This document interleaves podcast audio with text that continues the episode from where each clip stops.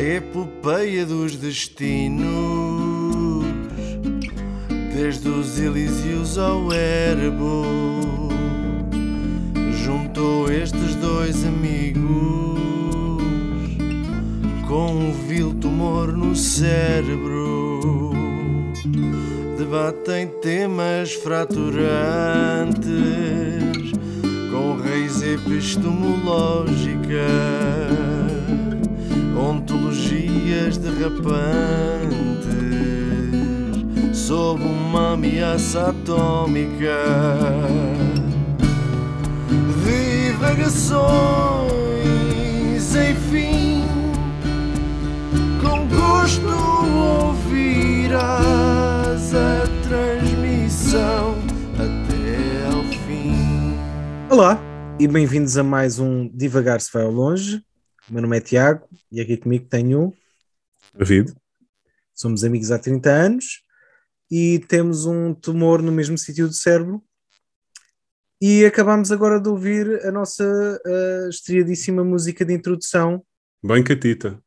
bem catita, feita voluntariamente pelo Pedro Felipe, mais conhecido no nome de artista uh, Bera, que pelos vistos não tem nada melhor para ouvir do que o nosso podcast e voluntariou-se para nos fazer uma, um anti-jingle. Obrigado, Bera.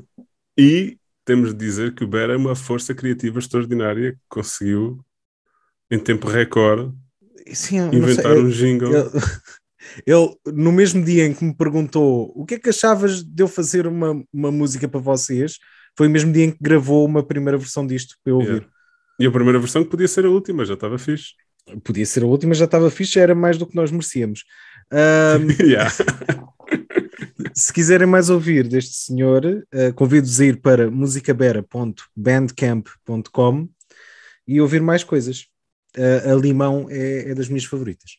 Então, David, como é que estás depois de ontem? Queres, queres admitir às pessoas o que é que se passou ontem? Quero. Então, ontem foi um dia muito especial em que ahm, eu e o David nos encontramos presencialmente para gravar isto, aqui em minha casa, e estávamos a passar uma, um muito bom bocado, quando, já no final do programa, o computador decide dar o berro e perdemos eh, tudo o que tínhamos gravado. Eh, já chorei sobre o leite derramado, eh, não vou fazê-lo mais. E portanto a vida continua e devemos ter mais temas para falar. Não, eu quero dizer que foi o nosso melhor episódio. é impossível alguém contradizê-lo. Exatamente. Incrível, toda a gente ia adorar. Uh, chegámos a, chegámos a, a solução para, para a paz no mundo e para É verdade. uh, a cura de todas as maletas humanas. Pá, mas não vamos estar agora a repetir o que já falámos ontem. E o, o, o teu cão ficou muito contente com a minha presença. Ficou, ficou. Ele, ele tem. Mas não, não, não fiques contente com isso. Ele, ele também cheira tudo o que é cocó na rua. Portanto, não sei se isso é uma boa métrica. Ai, caralho. Ahm, e bom, pronto, olha, dentro desta. Então vá, era só para deixarmos esta nota e Sim. agora vamos, não é? É. Muito obrigado, seus ouvintes. Dentro desta mágoa que, que, que, que me surgiu e desta raiva toda de hum, ter mandado um, um bom episódio para o Caneco, surgiu-me aqui uma coisa que eu queria partilhar contigo. Pode ser? Pode. Das catacumbas de Razul nasce, o teu corpo ergue-se das brasas cintilantes de Merther, acesas há milhares de anos pelas ninfas da abominação. O teu braço lança-se como uma sombra, músculos densos como um diamante de onde brotam as veias da vingança.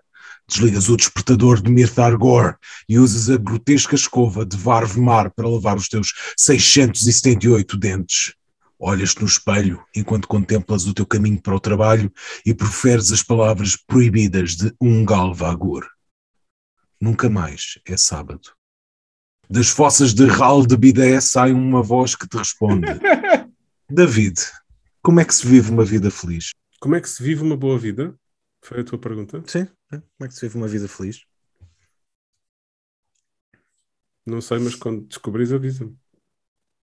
Eu tenho a tentação de, de recuperar um tema de ontem, mas com uma vestimenta diferente. Ahm, porque a tua pergunta era como é que se vive uma boa vida. E eu estava-me a lembrar, ontem fui à, à, à Metrópole, né? Uhum. e, e estava-me a lembrar do que vi e de como não gostei do que vi. Achas que a solução é ir. eu tenho, tenho amigos assim. Achas que a solução é ir para o meio do nada? Né? Não é fugir das cidades e. Não, só não acho Hum. que a, ostentação seja uma forma de viver uma boa vida. Isso não era Essa não é. aquela. Essa, essa não era aquela girl band portuguesa? Ostentação. Eram as tentações. Ah, ia bem. Não, é que tu ontem disseste piadas tão boas e hoje é isto. não sei, pá, fui, fui a Lisboa, não gostei muito do que vi. Mas já fico triste Hum. porque a maior parte das livrarias onde eu ia, onde eu gostava de ir, hoje em dia são Aleopes e Zaras. Hum. E depois não. Gente com roupa cara e carros de alta cilindrada é assim uma coisa que não.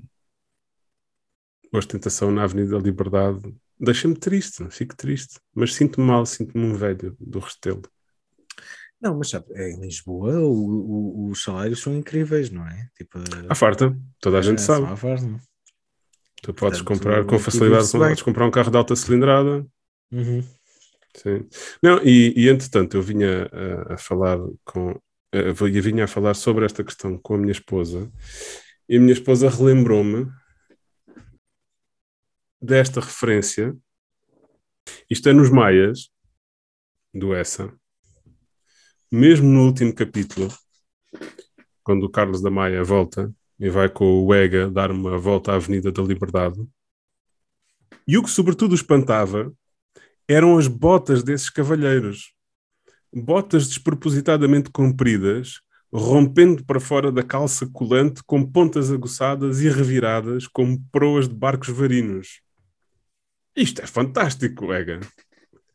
Ega esfregava as mãos. Sim, mas precioso.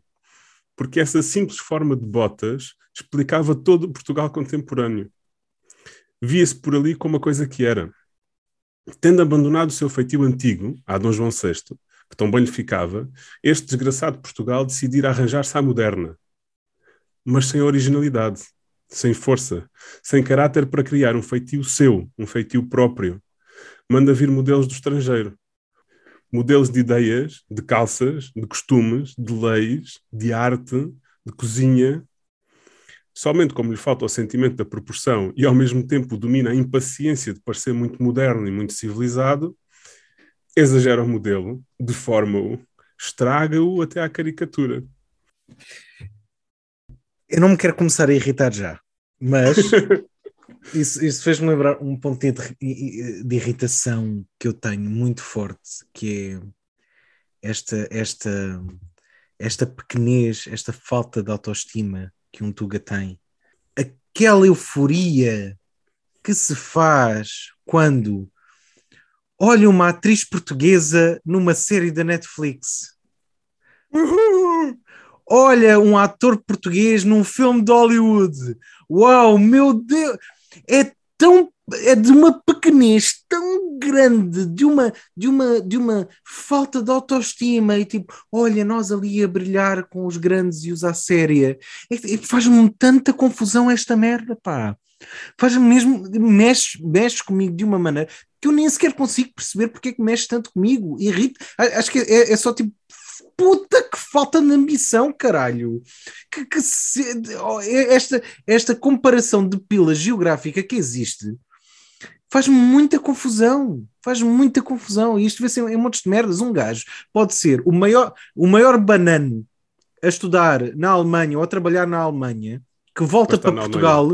É, mas está na Alemanha e pode voltar para Portugal e é um herói. E é logo tipo, ah, mas ele veio. Ele esteve lá fora. Teve lá teve onde é sério, onde é bom, estás a ver? Este gajo é que sabe.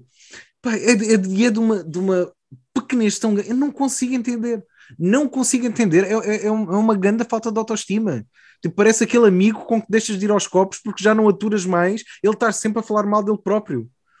Estás a ver? É isto que parece, caralho. Mas é, isso, isso por acaso é um assunto interessante. Por que será? Porquê que isso acontece? Porque somos um país de gente mal amada.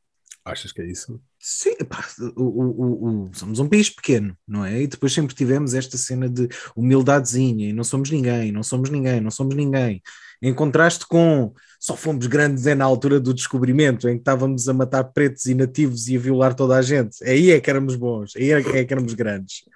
Não é? Tipo, grandes heróis, olha para nós a conquistar o mundo todo e a, e a ser tipo. O, a descobrir as terras onde já vivia gente é, ia ser dos maiores produtores de escravatura da humanidade, alguns dos maiores. Tipo, Fala-se muito da puta do, dos Estados Unidos e dos escravos dos Estados Unidos. Havia, havia mais escravos no Brasil, levados por Portugal, do que alguma vez houve nos Estados Unidos. Mas pronto, aí é que éramos grandes, aí, era, aí é que éramos incríveis, espetaculares. Uma nação de bárbaros na puta de caravelas a, a arrastar tudo pela frente. Aí vamos receber mensagens de ódio. Uh, mas e depois, hoje em dia, acho que nós, nós sabemos o quão limitados nós somos e o quão mal nós fazemos as coisas e, e temos uma gigante falta de autoestima que qualquer coisinha nos deixa brilhar. Podemos ser um bocadinho mais ambiciosos, faz favor. Podemos não ficar todos loucos quando pá, uma atriz descendente de portugueses aparece em alguma coisa e ficamos todos malucos com isso. Por favor. Eu, por acaso, acho este um tema interessante. É curioso que tínhamos chegado aqui e há duas coisas que eu queria dizer sobre isso. Eu acho que, por um lado, tem que ver com a nossa dimensão. Ou seja, nós somos muito, muito poucos em Portugal, uh, de tal forma que Lisboa uh, é, é, quase uma aldeia. Uma aldeia no sentido em que, principalmente com a falta de, de mobilidade social, as pessoas acabam por conhecer-se todas dentro de determinados meios. Uhum. São poucas pessoas, está tudo centralizado em Lisboa e, portanto, acabam por ser poucas famílias, toda a gente se conhece. E isso tende para a estagnação. Portanto, falta de mobilidade social, fica tudo no mesmo, pouca gente, pouca massa crítica, tende para a estagnação. Acho que pode passar por aí nós somos mesmo muito poucas pessoas. Um, porque o que acontece em, nos, nos, nos países da Europa, a, a, Europa connosco e a Europa de cá, não é? como dizia o Zeca, o que acontece no, nos países da Europa connosco é que não só há muito mais pessoas, como, sendo países mais centrais, um, contam com a participação das pessoas dos países à volta. Uh, foi sempre a grande vantagem da Europa Central, é que havia aquela grande mobilidade. Uh, de modo que há sempre ideias diversas uh, a aparecer e a concorrer e a desenvolverem-se mutuamente. Isso é uma vantagem que nós não temos tanto aqui na, na Europa de cá e conta pouca gente. Isto era uma coisa que eu queria dizer, acho que eh, isto, nada disto é científico, é só o que eu pensei sobre o assunto. Mas depois pensei uma outra coisa que é. E nós ainda assim temos olhamos de lado para outras pessoas que falam a nossa língua. Ou seja, nós que somos tão poucos, hum. não, não, não, me estou a fazer entender, mas, mas já, já, já, já, já me faço entender melhor. Nós que somos tão poucos, podíamos juntar com milhões de outras pessoas que pelo mundo fora, pelo mundo fora falam a língua portuguesa e criar, por exemplo, um mercado literário maior, o que ia permitir baixar os preços dos livros, o que ia facilitar o acesso das pessoas aos livros, e olhamos de lado para outras pessoas que falam a língua portuguesa, mas a língua portuguesa com pronúncia de outro sítio. Uhum. Portanto, somos poucos, o trabalho que fazemos não é assim grande merda, e ainda assim olhamos de lado para os outros. Aqui há uns tempos surgiu aquela notícia de que os jovens portugueses já não diziam relva, diziam grama e que isso é muito hum. grave. E eu não acho isso nada grave, quer dizer, é a língua portuguesa. É a língua portuguesa. Qual é que é a diferença? Há uma diferença de pronúncia, há uma diferença de vocabulário, isso é, na minha opinião, até enriquecedor. E há tanta gente em Portugal, Brasil, Angola, Moçambique, Cabo Verde, São Tomé, a, a falar uh, português, que isto era bom para todos, haver uma maior ligação uh, cultural em termos de editoras, em termos de rádio televisão, mas não, porque não falam, não falam português, português como deve então, ser. é, então, este episódio é mesmo para me irritar, não é? Então, isto tem a ver tudo com. É essa a minha esperança. então, é, é, isto tem tudo a ver com, com a, a, a, minha maior irritação, que é o medo da perda de identidade cultural, não é? Esta, esta cena que. Por causa da identidade cultural! que é tipo, achamos que tudo é merda, que tudo o que é lá de fora é que é bom, tudo o que nós fazemos é merda, é pequeno, é mal feito, o que, lá, o que é feito lá fora é que está feito como deve ser, e ao mesmo tempo temos um. Parece que nos estamos a tentar agarrar às migalhas, temos medo gigantesco de perder aquilo que temos. E o que tu estás a dizer é, é sintomático. É, é uh, óbvio que os miúdos estão a aprender mais expressões brasileiras do que portuguesas. Eu, há muitos mais conteúdos pop, digitais, seja o que for, feitos por brasileiros e têm a ver com, também com dimensão não é? Claro. Tem, tem, a ver com dimensão populacional e tem a ver com outras coisas, outras, em termos de representatividade, de cultura, seja como for. E então andam, se eles passam o dia a ver vídeos de YouTube, em português vai ser em português do Brasil. Obviamente claro, que sim. Mas, mas, até pode ser um, um, vídeo de trigonometria. Se tu pesquisares trigonometria no YouTube, o que te hum. vai aparecer é um professor brasileiro a explicar trigonometria. Um professor é uma sim. professora.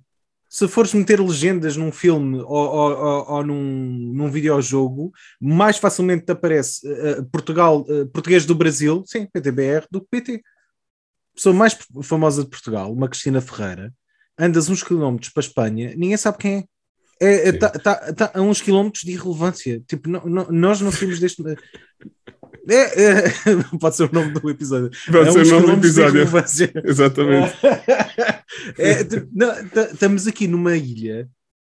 Não sei, tipo, Portugal parece um país completamente maçónico dentro de si próprio, entendes? Sim, é, tipo, sim, sim, sim. é, este isolamento que, que, em, em, que nós nos metemos, que não sei o que, não sei o que é que é, não sei porque é que é, parece que também temos medo de nos mestiçar com os outros mais semelhantes a nós, não é?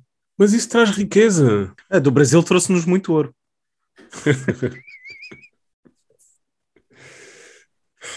Mas nós também lhes levámos muitas coisas.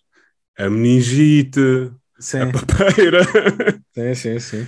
a tuberculose. Claro. Levámos para lá muitas coisas importantes. Sim, meia dúzia de bugigangas.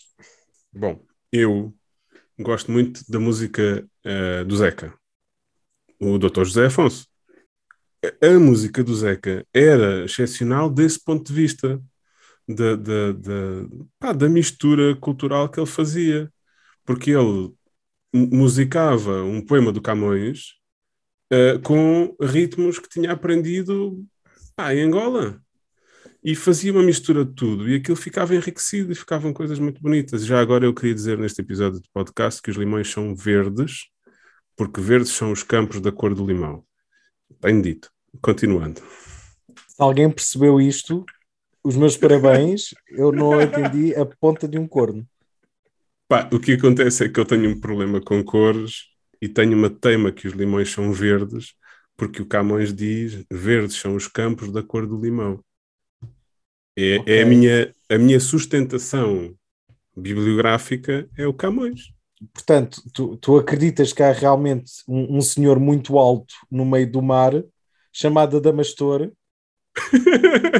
e, e, que está lá à nossa espera, é isso? Bom, é uma das minhas irritações e é um dos meus sonhos é que uh, haja de facto maior ligação entre as pessoas que falam, falam português e que se tire este, este, esta mania de que ai, não, a norma culta do português de Portugal, do eixo Lisboa-Coimbra é que é e tem de ser falado em todo lado. Agora nem sequer as telenovelas brasileiras vemos como deve ser, não é? Já fazemos as nossas próprias telenovelas. Pode ser positivo ou negativo. Pois. Não tenho capacidade, eu, eu ando a tentar, mas irrita-me muito a televisão portuguesa. Eu, eu não tenho muita pouca capacidade. Eu acho, acho que nunca tinha ouvido ninguém dizer que estava a tentar ver mais televisão portuguesa. acho que é a primeira vez.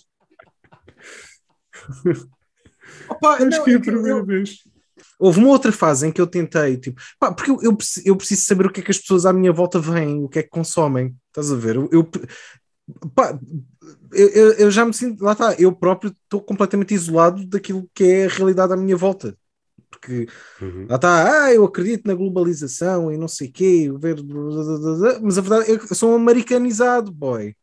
Eu estou completamente americanizado, eu não, não tenho noção de cultural. ah, ah, Não fales para mim se não estiveste lá. Yeah. Uh, não tenho noção de, de cultura pop portuguesa. Não tenho. Eu não sei o nome de celebridades, praticamente. Mas faz uma confusão de caraças. E, e há, há uns, há uns anos atrás, quando eu voltei a, fazer, a tentar fazer este esforço, pá, programas como Soltem a Parede. Mas essa merda. Era com o, Marco Horácio e a. Vou dizer Diana Chaves. Diana Chaves, talvez. Era tipo um, um programazinho, whatever. Os gajos fizeram um sketch em que ah, ah, pá, se vestiram de chinês, mas de mandarim, estás a ver? Ia fazer aquela ceninha de puxar os olhos. Oh, oh. Estás a ver? Yeah, e, e com os bigodinhos e o chapéu. E eu fiquei de género.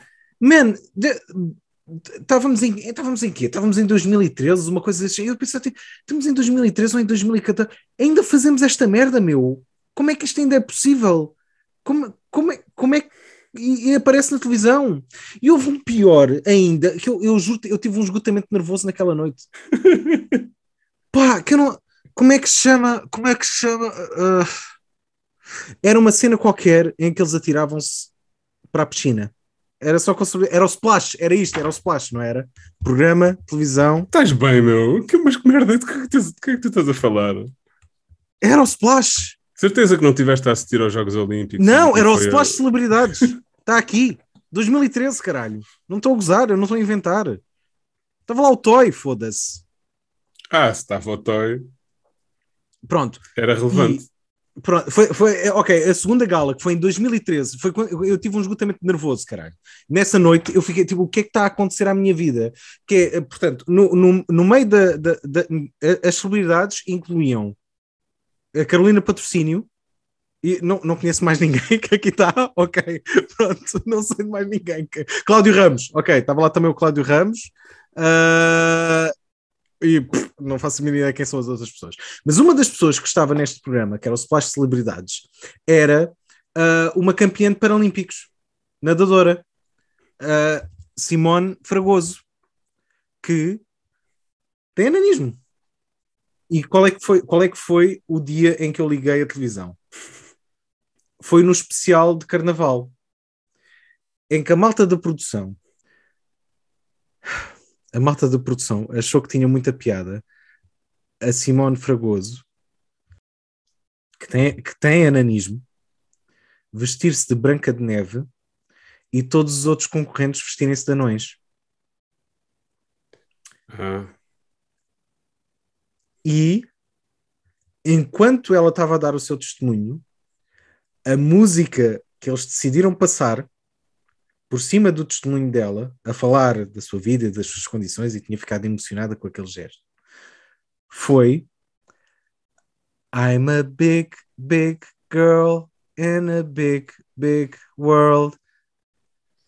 E, e eu, eu, eu tive um ataque de pânico com esta merda, porque eu, eu não acreditei que tipo, estava a viver no mundo real. Eu pensei que estava. Eu, eu, eu pensei que estava a ter um. um- um- um- que estava a aqueles sonhar aqueles com febre. cogumelos, aqueles cogumelos não eram. Eu pensei que estava a ter um sonho de febre, mas estava-me a sentir completamente lúcido. Estás a ver? Eu- eu- como é que é possível? Foi tão surreal para mim, tipo, para lá da paródia, estás a ver? Foi, foi, foi meta-paródico aquilo. Pareceu tornar-se um, um comentário social, tipo num- uma comédia de humor negro gigante, mas foi feito de forma genuína. Foi, foi, foi, foi, foi, foi- sincero. Aquele exercício artístico televisivo foi sincero. E eu, tipo, eu não sei o que sentir em relação a isto. Eu não, não faço ideia. Eu devo ficar escandalizado. Eu nem, nem sei se fico escandalizado com isto. Eu te- só senti pânico. Pânico. Eu estava a morar no 12 andar naquela altura. Eu olhei pela janela e pensei: será que é hoje? Porque eu não sabia o que fazer, eu não cabia dentro do meu corpo, eu que- queria saltar para fora, não sabia como lidar, nem foda-se, eu tinha um pantone de emoções à minha frente, estás a ver, e não sabia qual escolher. Eu não, eu não sei se quem é que está a gozar com quem, percebes? Ou sou eu que simplesmente não sei aceitar a piada, mas pareceu-me tudo muito errado. É falta de gosto. É falta de gosto. É, não é? É, é- é- é tipo. E não sei, quer dizer, eu, eu não me vou. eh, se a Simone Fragoso estava bem com isto, quem sou eu para me escandal- escandalizar em nome dela, não é? Tipo, não sou eu o, o, o, o, portador Sim, do que é que está certo e do que é que está não errado. teve graça. Podes dizer que não teve graça, isso podes dizer. Epá, posso dizer que há um espaço para e, e- e é, e é dos mecanismos de defesa mais saudáveis que existem, que é o- o- a utilização do humor para diminuir a possível tensão ou gravidade das coisas, mas por outro lado, depende de onde é que vem esse humor, não- eu não sei, não sei, pronto, mas não quero aqui começar com a, com a conversa tão aborrecida que é essa conversa do quais é que são os limites Os do limites humor. do humor. É pá, não aguento mais, caralho. Não aguento mais essa merda, meu. Foda-se. Onde é que estávamos? Tiago, Sim.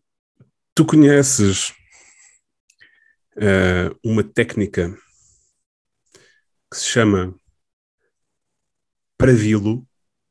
Não, não, não, não sei o que é. Explica-me. Então, Pravilo é uma técnica eslava de, chamemos-lhe fisioterapia, que consiste no seguinte. Tu, é, é assim que um gajo acaba naqueles, naqueles, naquelas massagistas de happy ending. É com este tipo de conversa. Não é? Chamemos-lhe fisioterapia. Quase. Consiste no seguinte: tu vais a um sítio onde haja esta. É uma, precisas de uma ferramenta Uhum. e deitas-te no chão Sim. e depois hum, cada um dos teus membros, portanto, cada um dos teus braços e cada uma das tuas pernas, são atados a uma corrente. Incluindo o membro mais importante. Podes ser pendurado pela cabeça também, mas, mas espera, mas já lá Ok. vamos. Ah, ok. Eh, então, cada braço é uma corrente, tu ficas com os braços abertos, e cada perna para uma corrente e ficas com as pernas abertas, ok? E depois Sim. as correntes são puxadas por pesos nas pontas Sim. e tu elevas-te, sais do chão enquanto estás pendurado pelos teus membros. Sim. Isto é feito com cuidado, portanto, é, é uma terapia, é bom para descomprimir a coluna, porque depois tu prendes, ficas preso com as pernas trocadas e tentas tocar com o joelho no, no- no- com o nariz no joelho, e é uma forma de treinar a força também. É uma técnica eslava do século XVI, que é usada ainda hoje. Mas o que é interessante aqui Hum. é o contexto. Ou seja, porque se tu fores a um eh, a uma clínica, vais a uma clínica de fisioterapia e entras numa sala com as paredes pintadas de branco e uma, uma, uma, uma máquina dessas que não esteja enferrujada e tens profissionais de bata que te estão a ajudar, tu estás a fazer terapia. Se for numa cave toda porca e com pessoas a ameaçarem-te, exatamente a mesma coisa Uhum. já é tortura. É, e se for numa cave menos porca, com pessoas a acarinharem-te, já é uma sadomaso bastante eh, erótico, não é? Eu estou a levantar este tema porque Que seja só o tema que estejas a levantar. estou a levantar este tema por causa do Will Smith. Pronto, já, já está exasperado. Já, pá, já. ah, já toda a gente disse o que havia para dizer em relação à, à puta do Will Smith. Pronto, por isso é que eu não quero falar sobre o que aconteceu, Ok. só quero falar sobre a fronteira ténue entre ficção e realidade e como as- mes- o mesmo evento muda consoante o, o contexto, seja de propósito, não seja de propósito, seja encenado, não seja encenado, ou o tipo de encenação. Não terminámos este assunto ontem, não é? Ficámos Não por aqui. terminámos, isto é verdade. Não, estavas a indagar, tipo, como é que se as pessoas podem não saber que estão a fazer performance. A, a minha questão era: será que aquilo foi realidade? Será que foi encenado? E será que aqueles atores profissionais sabem a diferença entre realidade e ficção? Ou até se sentem a obrigação de nos entreter? Portanto, o que nós falávamos ontem era que todos, o- todo o evento dos Oscars é uma performance em si e, portanto, como é que nós vamos dizer exatamente o que, que é que é a realidade ali? Eu acho, mais uma vez, que eh, não se consegue distinguir entre realidade e ficção em, em nenhuma situação. Se eu quiser ser mais existencial. Mas ah, lá está, aquilo são pessoas que estão habituadas a, a encarnar outras personagens e a meterem-se noutras situações. Portanto, é possível que a fronteira entre onde é que eu começo e onde é que a performance acaba uh, não esteja assim tão, tão, tão bem delimitada quanto isso. Mas isso pode-se dizer em relação a, a todos nós, no dia a dia, não precisamos ser atores. Não é? Onde é que onde é que acaba o meu papel como pai, suponhamos, e começa o meu papel como homem, como marido, como seja o que for. Sim, isso, e, depois a, questão da representação, isso agora fez-me lembrar o, há um livro do, do Erving Goffman que se chama A Representação na Vida de Todos os Dias. Será isto? Os sociólogos que estão a ouvir vão odiar-me.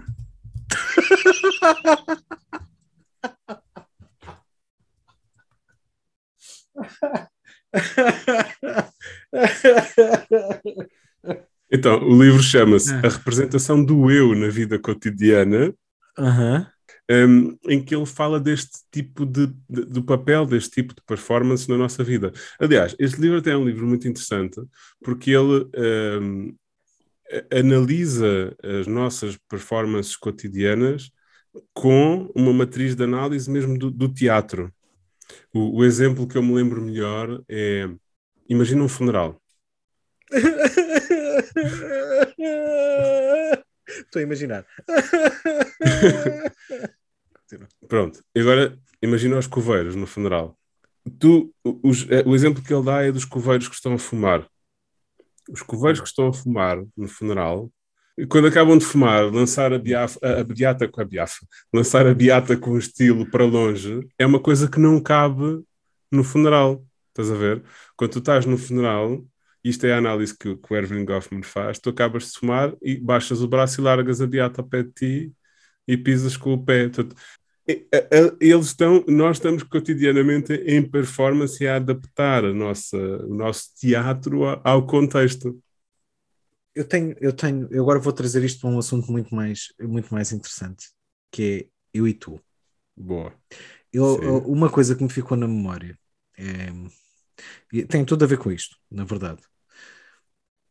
A minha mulher diz que eu sou um introvertido funcional, porque eu, na verdade, no meu âmago, eu sou um misântropo total.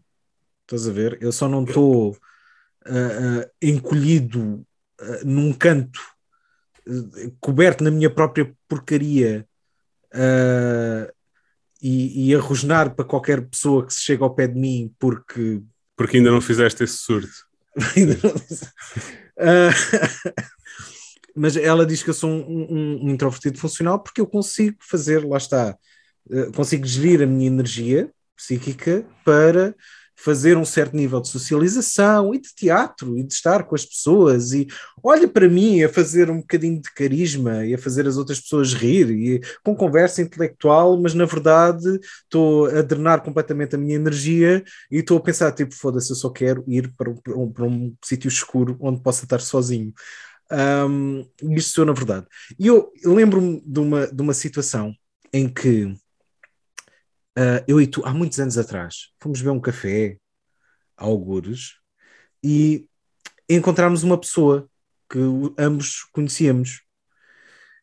E eu estive a fazer um bocadinho conversa de chacha conversa da treta, estás a ver? Porque entre nós os dois, nós já temos o, o, as nossas barreiras já estão tão em baixo que conseguimos estar a conversar um com o outro sem termos de estar a fazer performance e, portanto, sem gastar energia. Mas tu viste naquela situação em que encontramos uma outra pessoa de fora, um outsider, um, do outsider of our safe space, e tivemos a conversar.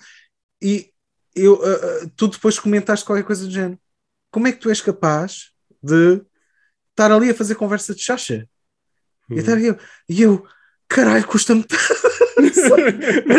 um gajo, eu, eu lembro-me, tu estavas até um bocadinho admirado de, de, porque me viste basicamente, tendo em conta o contexto em que estávamos cinco minutos antes, foi basicamente eu mudar ali um papel. Mudar papel. É, é, é, é, e lá está, às, às vezes é necessário, faz parte de viver em sociedade. E uma pessoa, quando vive em sociedade, vai ter de saber encarnar os diferentes papéis em diferentes situações de vida, não é? Tipo, uh, e há malta que o faz muito melhor. Eu, cada vez mais, a, a minha predileção é usar o mínimo de vezes possível sair da minha zona de conforto. Pode ser problemático, pode não ser, uh, mas a verdade é que eu também já aprendi que não posso dizer simplesmente aquilo que quero e aquilo que me apetece. É um problema, são, crio problemas. Um, portanto, também evito situações. Uh, mas a malta faz isso, não é? Tipo, se, se, tu vais ao mecânico, não é? Se por alguma razão vais sim, ao mecânico, sim, sim. tu fazes de conta que percebes. Fazes conta que és homem. A tua é? postura, é, faço conta que sou homem. Não, então, mas para que é que. Eu acho, eu acho que é a cabeça da cambota. É. então, para que é que é isto? E, tomas uma posição e encarnas uma personagem que é completamente diferente da personagem que encarnas se estiveres a falar com o, o teu patrão, ou se estiveres uh, na fila para as finanças, ou etc, não é? Se estiveres a, a, falar com uma vizinha velhota na rua. Portanto, na verdade, há, há esta multiplicidade de pessoas que mais uma, podes questionar qual é que é a verdadeira e se há alguma que é verdadeira. Uhum o que é que é o, o que é que é o Tiago verdadeiro, o que é que é o David verdadeiro. Tipo, existe isto sequer ou é, é, ou é isto tudo ao mesmo tempo? E, e, e, portanto, e aí podemos extrapolar outra vez para, para pessoas que, para atores e alguém que é ator desde sempre e cuja vida é aquilo e encarnar portanto, outras, outras, outras personalidades, que deve ser uma grande confusão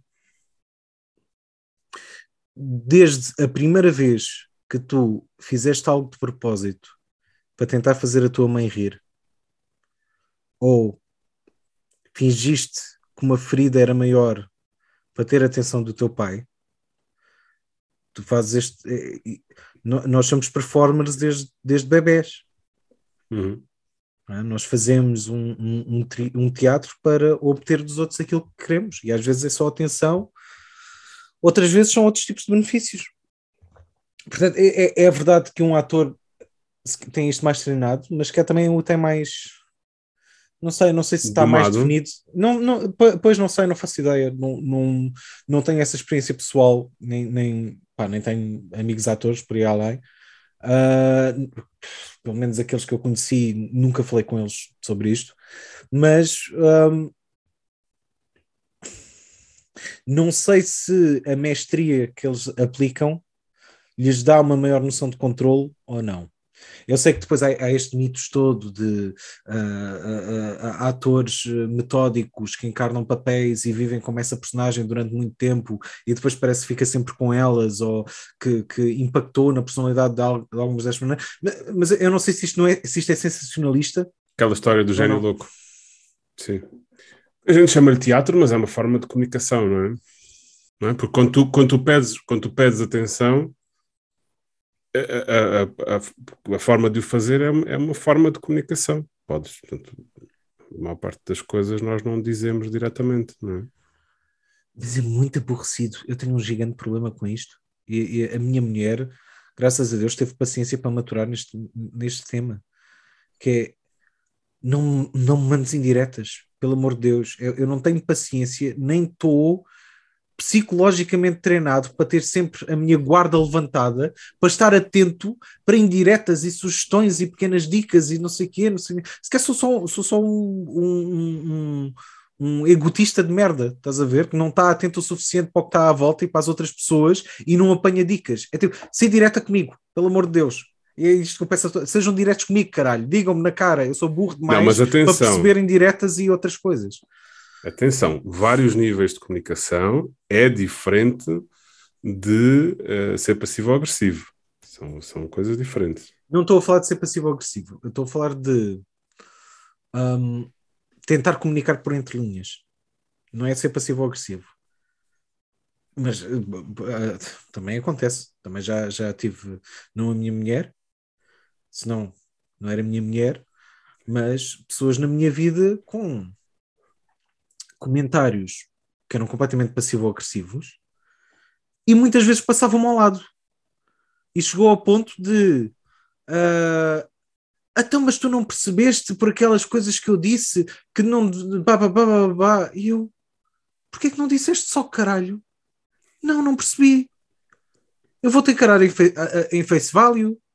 Se tu tens algum problema, diz-me.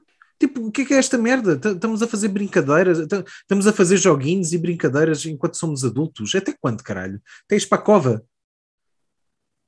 Para que esta merda? Tipo, ah, não- ah, ah, não és bom a captar as coisas. Não, tu não és bom a comunicar também. Então, o que é que é esta merda? O que é que é esta merda de comunicação se é para estarmos a falar sempre entre linhas uns com os outros?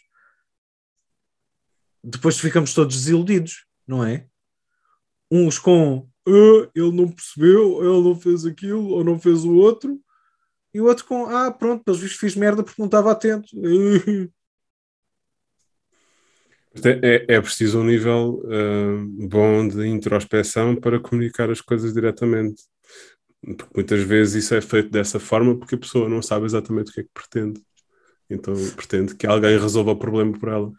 porque muitas pessoas, muitas pessoas, muitas pessoas foram criadas com paizinhos e mãezinhas com os quais não podiam comunicar as suas verdadeiras necessidades e tinha de ser por sub- subterfúgio. Estás a tipo, porquê que tu não porquê que tu não és capaz de comunicar uma necessidade tão essencial para ti à tua namorada, ou ao teu namorado, ou ao teu cônjuge, ou, ou- ou seja o que for? Porquê que isto é impeditivo? Porquê que isto não te passa pela cabeça como sendo uma possibilidade no universo em que tu resides? Uma coisa que possa acontecer. Tu teres uma relação em que podes dizer X, pá, seja o que for, tipo, querida, hoje quero que tu me metas qualquer coisa no rabo. Nem que seja isto. Pronto, tipo, olha, não, não, ah, ah, não gosto que tu faças não sei o que, não sei o que mais. Não há uma capacidade de comunicação boa das pessoas. E tipo, isto, é, parece-me 90% do problema. E por acaso é um assunto interessante porque eu, eu estou aqui dividido. Estou a pensar no que tu estás a dizer e estou dividido. Por um lado, concordo contigo no sentido em que acho que é importante hum, o autoconhecimento, admitires eh, o que sentes, o que queres, saberes identificar e depois saberes comunicar. Por outro, há sempre dois, dois níveis na, na, na comunicação e há sempre coisas que são difíceis de dizer eh, diretamente. Acho, acho que o fator principal é o, o medo da rejeição, não é? Porque tá- estás a ver aqueles eu- eu- eu- nós tivemos colegas destes que estudavam, que se fartavam para os testes, mas diziam que não tinham estudado um caralho Uhum. para poder ter o melhor dos dois mundos, não é? É tipo para salvaguardarem, se tivessem boa nota, tinham boa nota e eram grandes heróis, porque não tinham, não tinham estudado. Se tivessem má nota, que era um, um grande medo, não é? Ter, para essas pessoas, era ter uma má nota, tinham assim sempre uma oportunidade de safe face, não é? Uhum. Tipo, bem bom para quem não estudou um caralho. Acho que isto é um bocadinho mesmo para algumas pessoas nas relações. O, o proteger o seu ego, proteger a sua, a sua, os seus pilares de, de ser, de existência, de nunca me aproximar realmente da outra pessoa, nem nunca tipo, mostrar todas as cartas que tenho no baralho para não poder ser verdadeiramente rejeitado. Mas é, é, por acaso, isso acho que vai ao encontro do que eu estava a dizer, porque quando tu de facto estás a, a comunicar aquilo que pretendes, estás a comunicar-te, aí já estás a ser honesto, não estás a tentar manipular. Tu sabes que quem está a ouvir, está a ouvir-te e sabe que existe aquilo que tu estás a dizer e aquilo que isso representa para ti. Porque é diferente uma pessoa rejeitar a personagem que tu estás a encarnar versus rejeitar quem tu realmente és. Uhum, uhum, Uma dói muito mais do que a outra. claro. Mas tens uma camisa muito bonita hoje. Obrigado. Ahm, eh, só a uso, eu, eu não, eu não gosto particularmente dela, eu uso-a porque faz-me lembrar uma camisa que o meu avô tinha. Ahm, e que pronto, tem uma ligação especial É. para mim. Tipo, É é, sempre, sempre que eu pego nela é de género. Eu não gosto desta camisa, mas esta camisa faz-me lembrar o meu avô, portanto vou usá-la. E não me livrei dela por essa única razão. Ahm, e, e por acaso vai ligar um bocadinho com.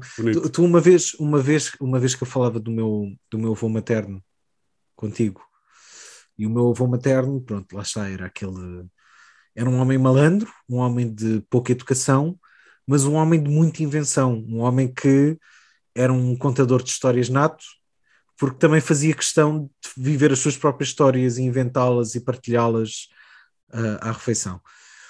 E, e- e tu por acaso dizias que era tipo é- é- para alguém querer ser contador de histórias teve de ter um contador de histórias na sua vida, de alguma maneira. É- Uhum. Isto ficou-me na memória, disseste-me isto há muitos, muitos anos atrás. Um, e se quer ter um bocado a ver com, com isto que eu estava a dizer da linguagem do amor, não é? Tipo o, o- Está- Estás a dizer que todos procuramos uma forma de, de uma maneira ou outra, todos procuramos uma forma de comunicar o incomunicável. não é isso, mas vou fazer de conta que era porque foi muito bonito. Foi muito bonito e muito profundo. Portanto, se puder tomar a sua autoria, tomo. Conta lá, tens uma leitura para nós? Não, tenho uma leitura. Tenho uma leitura, para já porque é uma coisa que eu acho que é bonita.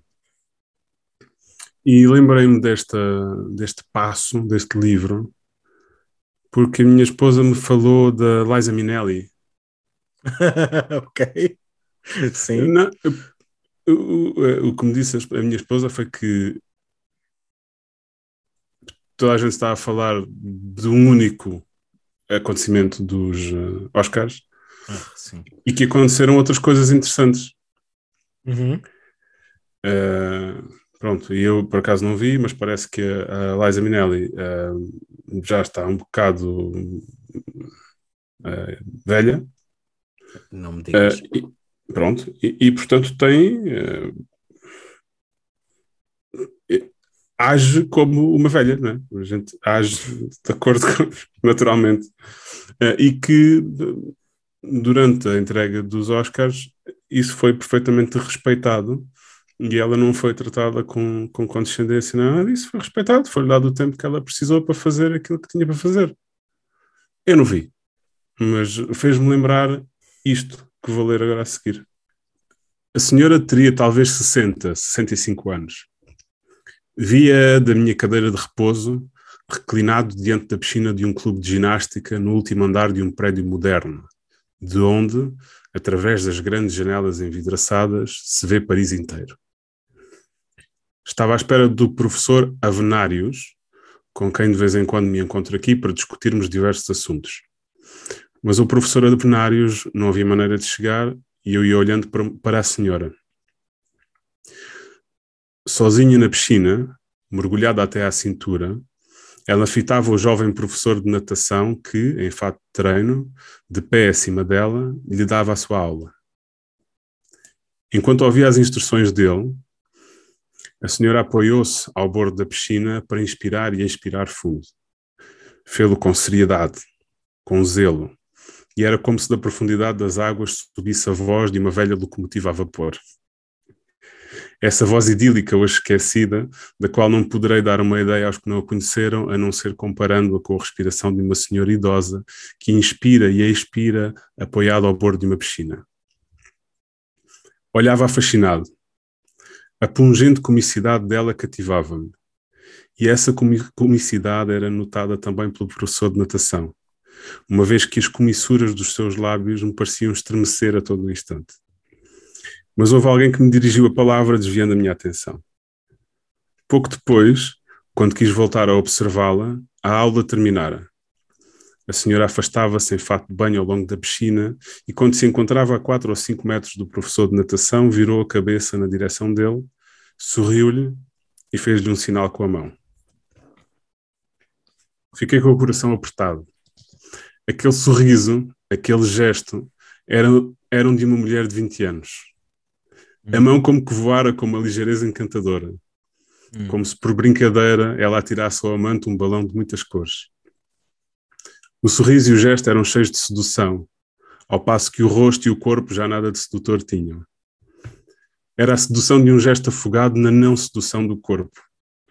Mas a mulher, embora devesse saber que deixara de ser bela, esquecera-o nesse instante. Numa certa parte de nós mesmos, todos vivemos para além do tempo. Talvez só tomemos consciência da nossa idade em certos momentos excepcionais, permanecendo sem idade a maior parte do tempo. Em todo o caso, no momento em que se virou, sorriu e fez um sinal com a mão ao professor de natação, que, incapaz de se conter por mais tempo, rebentou a rir. A senhora nada sabia da sua idade. Graças a esse gesto, pelo espaço de um segundo, uma essência da, da sedução dela, não dependente do tempo, revelou-se e deslumbrou-me. Sentia-me estranhamente emocionado. E a palavra Agnes surgiu no meu espírito. Hum. Nunca conheci qualquer mulher com esse nome. Isto é, é o primeiro capítulo de um romance do Milan Kundera que eu adoro. Ah. Uhum. Este romance chama-se A Imortalidade. Milan Kundera, estás aqui. Estás aqui connosco. Este, desculpa, deixa-me só dizer que este, este livro, eu, eu- este livro foi-me oferecido por os nossos queridos amigos que estão do outro lado do mundo. Portanto, queria deixar-lhes beijinhos e O abraços. Vasco e a Sofia. Verdade. Ah, ah, um abraço, Vasco e Sofia. Do outro lado do mundo, mas também estão aqui, como a Milan Kundera. Exatamente, também estão aqui. Obrigado por estarem connosco. Espera, espera, espera. Nós tínhamos agradecimentos para fazer. Temos agradecimentos para fazer. Ah, pronto. ahm, ok. Ah, antes de terminarmos o programa, agradecimentos para fazer. Ah, então, o- obrigado mais uma vez ao Bera pela música que desenvolveu para, para este programa. Obrigado, Vera. Um, e um, obrigado a todos por nos ouvirem. Uh, se quiserem partilhar coisas, estamos no Instagram com uh, uh, o perfil Divagar se vai ao underscore longe. Um, e se quiserem, deem-nos uma review de 5 estrelas no- na plataforma uh, que utilizam para ouvir isto, uh, só porque é fixe e porque pode mais gente uh, ouvir.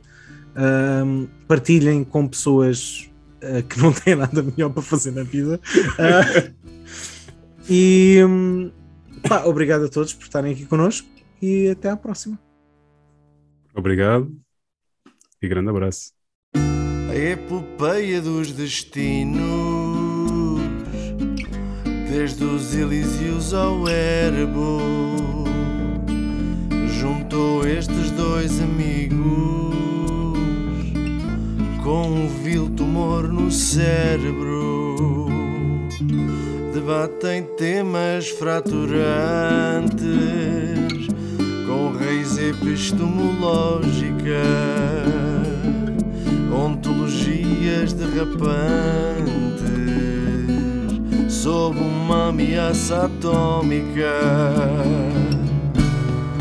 Divagações, enfim, com gosto ouvirás a transmissão